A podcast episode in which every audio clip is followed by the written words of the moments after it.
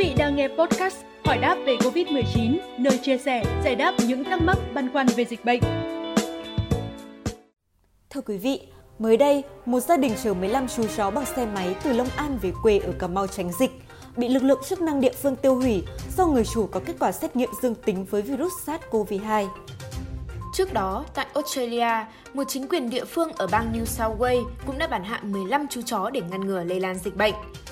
Điều này khiến người dân e ngại và đặt ra câu hỏi rằng liệu vật nuôi có thể trở thành nguồn lây nhiễm phát tán COVID-19 hay không?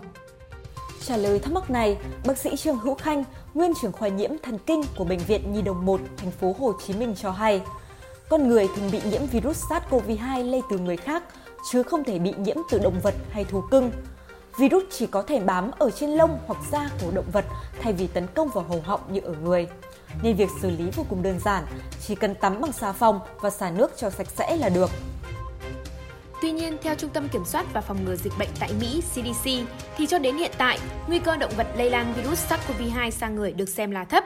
Bởi vì virus corona là một họ lớn, một số gây bệnh ở người, một số khác gây bệnh cho các loại động vật như gia súc, lạc đà và rơi. Ngoài ra, virus corona ở chó và mèo chỉ lây nhiễm cho động vật.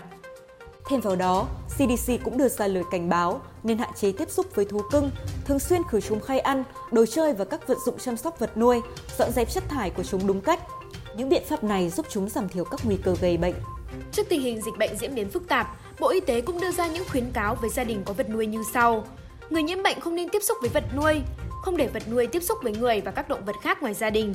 Nguy cơ động vật làm lây lan SARS-CoV-2 sang người được xem là thấp. Nếu tiếp xúc gần thì người có thể lây cho động vật. Thông tin vừa rồi cũng đã khép lại chương trình ngày hôm nay. Xin chào và hẹn gặp lại!